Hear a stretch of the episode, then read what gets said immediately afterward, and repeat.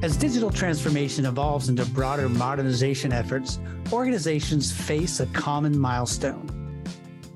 They need to expand their cloud based services, but they lack the staff and skills to do so at scale.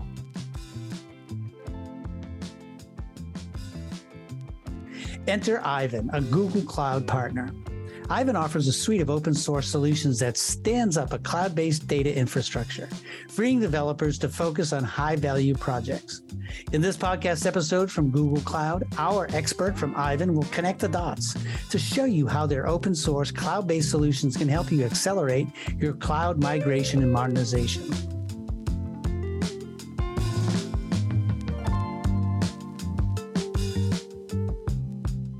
Hi, everybody. Jim Malone here. I'm a senior content strategist with CIO Marketing Services, and we're delighted you're with us. In this podcast episode from Google Cloud, we're joined by Troy Sellers, who's a solution architect at Aiven.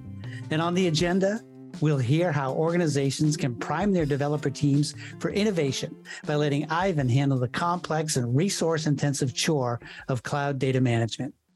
Hi, Troy. Welcome. So glad you could be with us. Tell us a little bit about Aiven and your role there. Yeah, thanks, Jim. Thanks for having me. Um, so, yeah, I, one of my roles here at uh, Aiven is I'm part of the staff, uh, the solution architecture team. Solution architects um, at Aiven just help our customers solve some of the challenges they have when adopting our technology, our open source database technology. Um, for, if, if you're unfamiliar, that's what we do here at Aiven. We manage database services for our customers, uh, database services in the cloud. Uh, open source technologies such as Postgres, MySQL, uh, Apache Kafka, those kind of things. Uh, we help customers adopt those services so they can focus on what they do best, uh, which is building, you know, technology for their customers. Thanks, Troy. We're really happy you could be with us today. We've got a lot to cover in this episode of the Principles of Cloud Data Strategy. So let's get right to it. And let's start with the challenges. What are the critical challenges developers face today when they're looking to build cloud native applications? Yeah, it, this is a really interesting question, Jim, um, because the challenges today they're worlds apart from the days that I've, I've the days gone by where I used to uh, be building applications myself. I remember uh, we used to go and talk to customers uh, when big data was like a gigabyte. Um, you know that that kind of scale of today's cloud native applications is something that's that's really one of the challenges that they face. We used to talk about customers about their data tier of being flat files or maybe a relational database. Um, and then the rest of your project decisions were pretty much dependent on the budget you had for the hardware. Um, you know, what kind of servers could you afford to buy and, and plug into your data rack? Uh, today, developers um, they really need to be aware of a lot of different things in the stack around the application design. Um, the, the the stack today can contains so many different moving parts uh, and different tiers of logic, and everyone gets to operate in different things. And so, an application developer really has to be aware of all those technologies at some at some level. They need to be really aware of the deployment model. What's interesting is you think about a public cloud application, the primitives that these engineers starting to work with um, are fundamentally different from from what they were not too many years ago in, in many good ways. Um, mind you. Uh, but that kind of shift in the way they operate, they definitely need to have that uh, front of mind as well. Everyone needs to be aware of the regulatory op- um, landscape they're operating in today. Um, any kind of contingencies they need to think around uh, growth, especially for public facing applications. Uh, quite often, uh, success can be one of the, the most dangerous things to a brand new startup uh, if they're public facing because they need to be able to scale um, it, at some kind of viral load, really. Um, security, security, um, security. Yeah. I think uh, that idea of like just data security is is massive, uh, and everyone in the organization needs to be hyper focused uh, on keeping keeping customer data uh, secure and private where it needs to be. Uh, and to throw on top of that, they probably need to be experts in data analytics and machine learning and some of those things that are going to happen with that data down the line. So the first thing that they really need to think about is, you know, the entire stack and how that's going to work for them. But especially with cloud native technologies, the, the overarching thing is time to market. Uh, there's been an interesting shift in the last couple of years around CI/CD technologies, and as they gain more popularity, this this concept of infrastructure as code, um, developers have this. There's this expectation on developers that releases, you know, go from rather than once every three months to once every month to you know every lunchtime at 11 o'clock uh, this time to market uh, is just getting faster and faster and faster. Uh, and it, you definitely are in a race with your competitors to do that. This is probably one of the main reasons that developers turn to companies like Google and Aiven for fully managed services because it just takes a, a lot of that um, headache out of managing that and they can get to market really, really fast. We've, we've certainly have come a long way, and thanks for pointing out that was uh, uh, interesting about how we used to do it and how the challenges have changed. But yet, there still are challenges. And one of the things I also want to talk to you about, uh, Troy, is from the developer's point of view. What are some of the most critical bottlenecks that can be expected when creating open source software as a service? Yeah, uh, I'd probably start to talk about resourcing. Actually, it's not really a technology challenge in, in just getting the staff and getting the people and the expertise onto your project that you need. It becomes like it sort of goes to what we were just talking about around um, the depth and breadth of technology stacks that go into a modern application these days. Uh, whenever you embark on that project, um, there's probably going to be components in a stack that, as an individual developer, you're not going to be familiar with. And this is always the first hurdle. Uh, it'll never be, you know, it's never long in a project before you encounter a problem that requires someone on your team to have seen that before, to have solved it for, and to probably have some real deep expertise in the technology that you they're using. Um, it, it's definitely been my experience that these things always happen uh, in some kind of production environment. And so this you know it happens when the pressure's on as well. It's it's more often than not you don't get the luxury of sort of trying to figure this out in a testing environment. You've got you know your customers and and your stakeholders um, with their eyes over the fence to see to see how that's working out for you. So having those resources in your team uh, and just finding those resources in the marketplace to be honest is definitely one of the first uh, bottlenecks that you can you can incur and when you start to create this kind of technology the the second thing, and this is I, I've always found this interesting. I've sort of started my career as a software engineer. I've spent time in product management and I spent time uh, on the pre-sales sort of solution architecture um, side of the fence as well over the last 20, 30, 30 odd years. But um, deployment tooling was one of those things that always used to catch catch me a little bit by surprise. It's one of those things that's rarely spoken about outside the engineering teams, but it really takes so much time and energy out of a project, um, especially with sort of open source technologies. This idea that you've got to, you know, create and maintain not just one environment. You know, you've got development environments, testing environments, UAT environments. This brings a real um, significant overhead on top of managing a production stack, to be honest. And, you know, this can be quite significant. Uh, I've, I've definitely seen engineering teams where they'll have, you know, a number of full-time resources whose whose responsibility is just to maintain all the environments for everyone. Um, and when you think about the kind of resources we're talking about here in an engineering team, they're typically uh, not the cheapest resources in the company. Um, those those kind of burdens can really sort of yeah become become a bottleneck in a project especially if, if you're lacking on that resourcing. The, and lastly i think um, another thing that takes a lot of i guess speed and air out of it uh, the velocity of a project is just maintenance of in production resources. Uh, it's it's an interesting thing in in a software as a service business especially how um, how critical the the engineering team is to sort of production activities and managing production activities. The, there's a lot of time spent, oh, there can be a lot of time spent by some of the core engineering people in the team supporting and responding to, you know, like production incidents or customer investigations and those kind of things.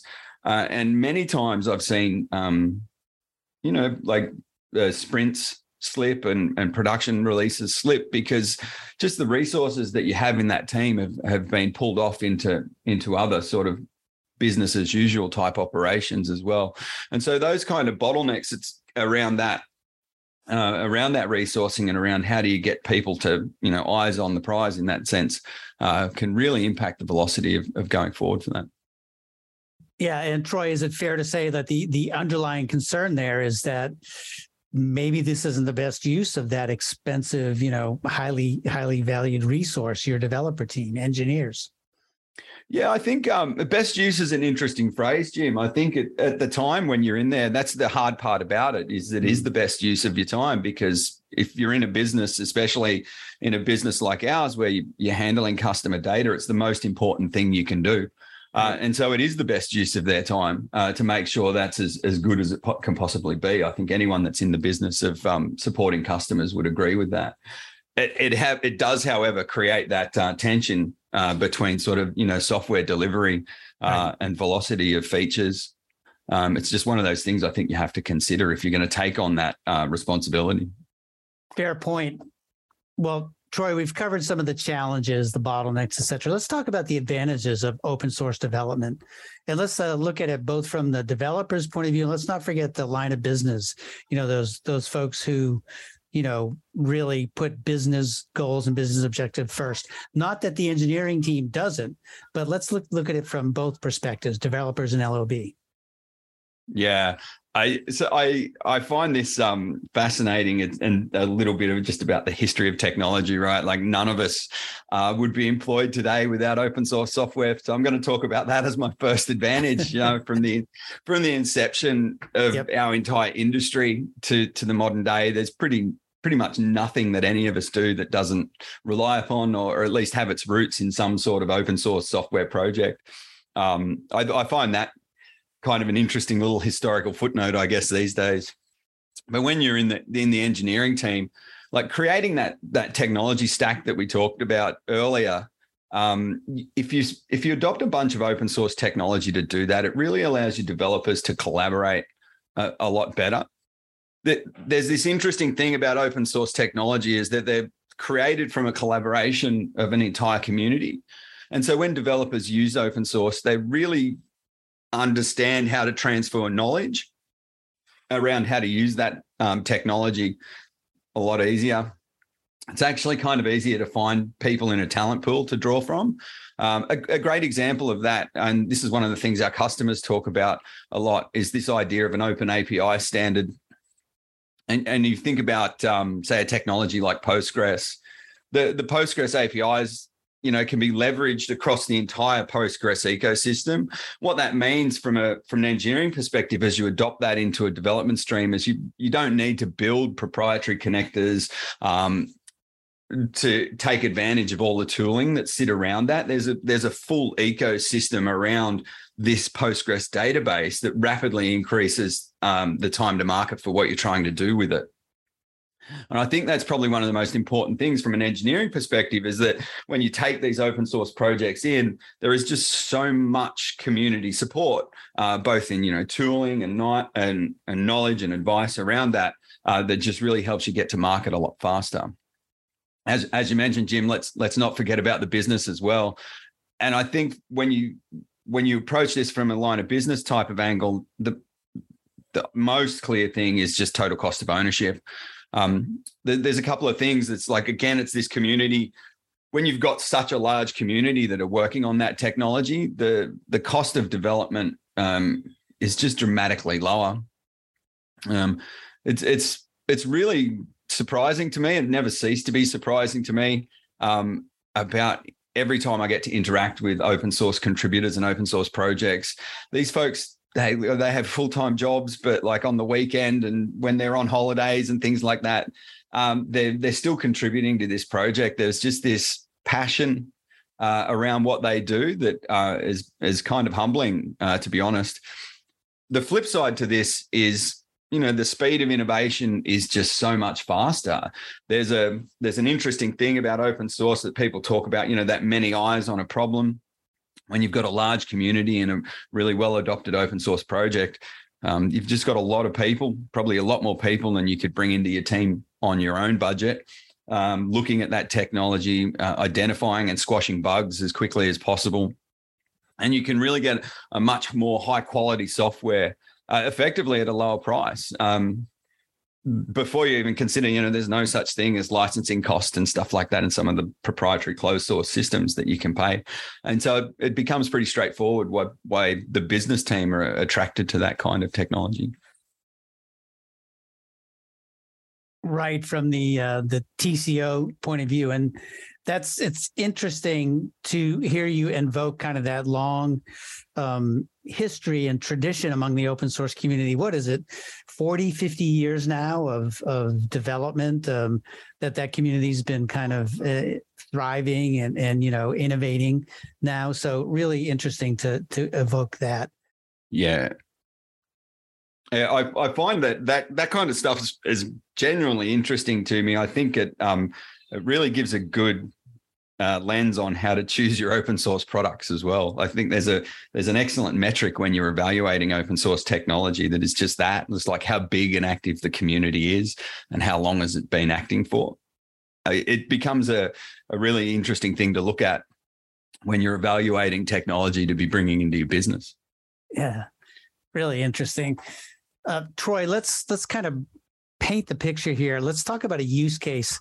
I'm going to ask you to give us a, a, kind of an example of how an organization can leverage your services, Aiven services and solutions. And from the perspective how it can, you know, encourage innovation, new product development, other business objectives, you know, just if you go right down the list for CIO's priorities. Yep. How do yep, you guys help help with those things? Yeah, I um, I talk a little bit. I when the thing that immediately jumps to mind, or a customer that immediately jumps to mind for me, um, is is down here in our region. I'm, you can probably tell from my accent. I'm down in uh, Sydney in Australia. Um, we we work with a company uh, out of Indonesia called GoTo Financial.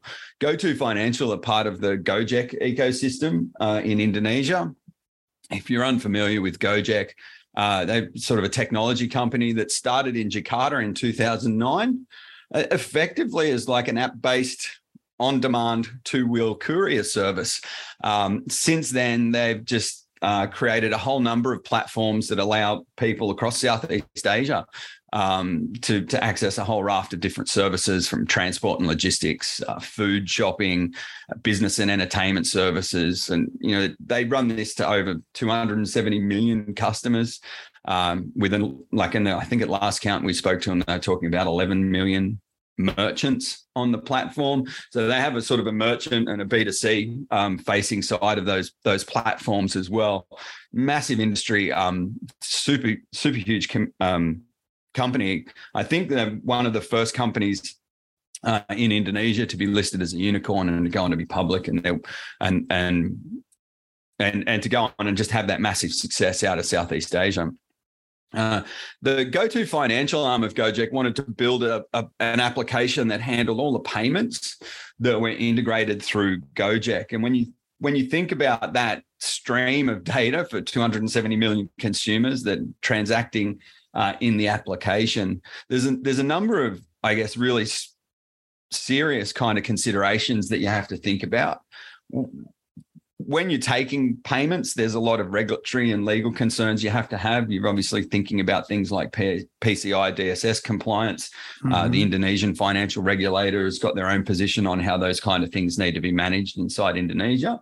Uh, and so those things are probably top top of mind for any kind of CIO that's that's thinking about these kind of uh, challenges. And I think that's where managed services can can really play a part. I know um, Google definitely spend a lot of time and effort on making sure the security and compliance services um, that they offer are, um, are all covered and maintained to to the necessary requirements they need to be. Uh, and same here at Aiven, right? So like all those kind of compliance certificates you need around PCI or ISO 27001 or SOC compliance or those kind of things are all part of the service that comes in. And that means you don't have to have that resource um, full time on staff, which is which is kind of useful. Then you talk about the the technology requirements of of a platform like that. You know, you you can imagine this you you've got a high through you're very high throughput of transactions here. Mm-hmm. You want to make sure that these financial transactions are highly available uh, at a at a incredible low latency um, to make sure that the experience for those consumers um, is as seamless as possible. Definitely, anyone that's been in the the the consumer experience business for any time will tell you that you know that that transaction stage you want to make sure that happens as quick as possible GoTo Financial run a really lean engineering team, which is fascinating. They've managed to do this with a really small engineering team uh, focused on just the business requirements. And for them, having um, a partner, this they've, they've, built this out um, on Google Cloud with Aiven, uh, running um, Aiven for Apache Kafka as a managed service is one of the services they offer. Um, they, they've deployed there on on Aiven. The there's a real time streaming platform in the middle here, uh, which has allowed them to, um, you know, uh, focus on how they use the data, to focus on how they deliver those services out to their customers. Uh, and they've built now a, a substantially large um, Kafka cluster that's fully managed and fully maintained for them uh, on the Google platform by Aiven. So this really allows them to get out to market. They now got a very interesting release cadence as well. They can start to innovate, uh, continue to innovate actually inside those applications and provide this kind of data services out uh, they're in now three different countries around Southeast Asia, and the growth they're um, they're experiencing there has been phenomenal. Troy, that's a great example. Thanks, thanks for sharing that. Um, in our in our work here at CIO Marketing Services, we've seen the discussion kind of shift from digital transformation to modernization. Now, of course, they you know they're they're distinct but linked together. So let's, I want to talk about how an engagement with Aiven can play a role in an organization's cloud native transformation or a modernization, however you want to look at it. So how, yeah. how do you guys play that role? Uh, it's, a, it's a great question. Um, our mission uh, here at Aiven is is quite simple. It's to make the developer's life easier. Uh, and when you're a company that is looking at driving innovations or, or transformations into the cloud, for example, uh, they need the right tools to support that activity. Um, I, I, I was reading the other day McKinsey talk about organizations uh, with strong tooling uh, are 65% more innovative than bottom quartile companies, which I think sort of states something that we all in, intrinsically know you need the right tools for the job. Um, I guess is, is the way my father used to say it. You know, that you need you need the right tools to get the job. And so together with Google Cloud, um, Aiven here, we want to provide the right tool set for these cloud native organizations to build the things that they want to build. Um, this idea of like an example, a good example is, you know, in the construction industry, um, you know, you you want to go and take a new house. You've got a beautiful five bedroom house, three bathrooms. You've got a lovely um, and a lovely blueprint and plan of this. Uh, but you know, when you turn up to build it, if all you've got is a hammer, um, it's it's going to be pretty hard to construct that dream. Um, having the right tool is just as important as having the ideas because it allows the people with the ideas to get on and focus on the things that are important. Uh, the idea of, say, data streaming or relational database or you know key value data stores, it's already been solved. And so, if you're in this idea of making um, transformations happen at your organization and you're spending most of your time um, optimizing a key value data store, for example, um, it's a good question to ask. Is that the right? Is that the right time? Is that the right amount of time and effort to be spending on that problem uh, mm-hmm. uh, when that problem has been solved um, quite successfully? So when developers have the right right tool sets, and especially tool sets that that are fully managed, um, like the ones that you know Google and Aiven are offering, uh, they can really save a lot of time um, and and focus on the transformation, the transformational parts of their business. Troy, you've got a unique perspective as a, a, engineer, and now the work that you do with with Aiven. So before we finish today, I want to ask you, from your perspective, what's the most exciting development coming to this space in the next twelve months? Yeah, that's that's. I'll I'll keep this one brief because this is this has been one of the most exciting things about my career in technology, I think, is that you could ask me that question at any stage in my career, and it's always been exciting. It's a wonderful mm. space to work in. Right. Um, interestingly enough, Jim, I'm an electrician by trade. Uh, before I started writing code, um, I was an electrician. And one of the, the fascinating technology trends that I'm watching at the moment kind of sounds unrelated on the on the front of it uh, is the commercialization of something called a nuclear diamond battery. These things are basically small little solar panels wrapped around an energy source. So instead of requiring a, a photon from the sun, um, it's an emitted particles from this energy source uh, that that generate electricity.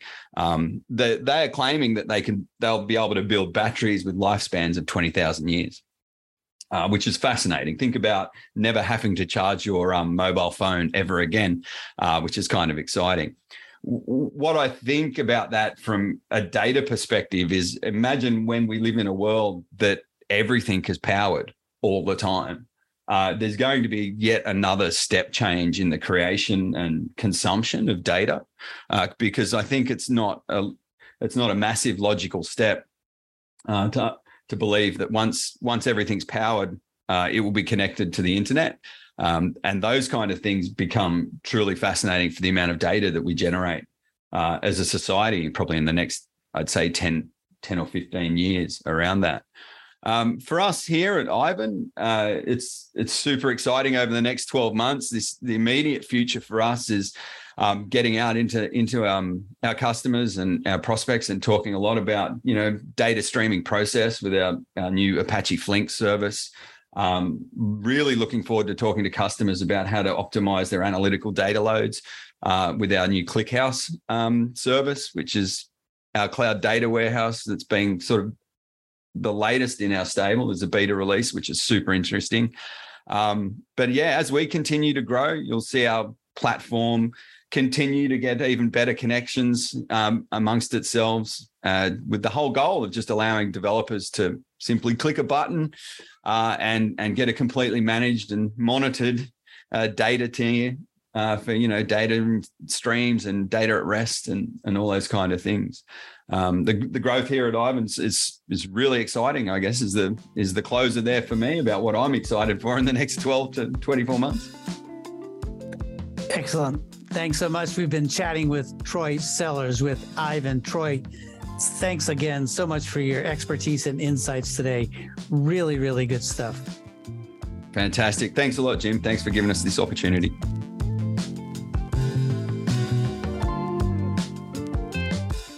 Excellent. With pleasure. And a big thanks to everyone who tuned in for this episode. Now, be sure to check out the other episodes of the Principles of Cloud Data Strategy, where we talk with more Google Cloud partners about standing up a cloud based data infrastructure, the advantages of an integrated data pipeline, and a modern approach to database management.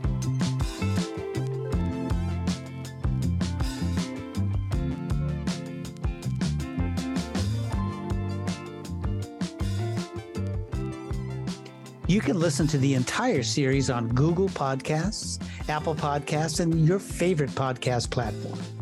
And for Google Cloud and Aiven, this is Jim Malone saying thanks everyone for tuning in.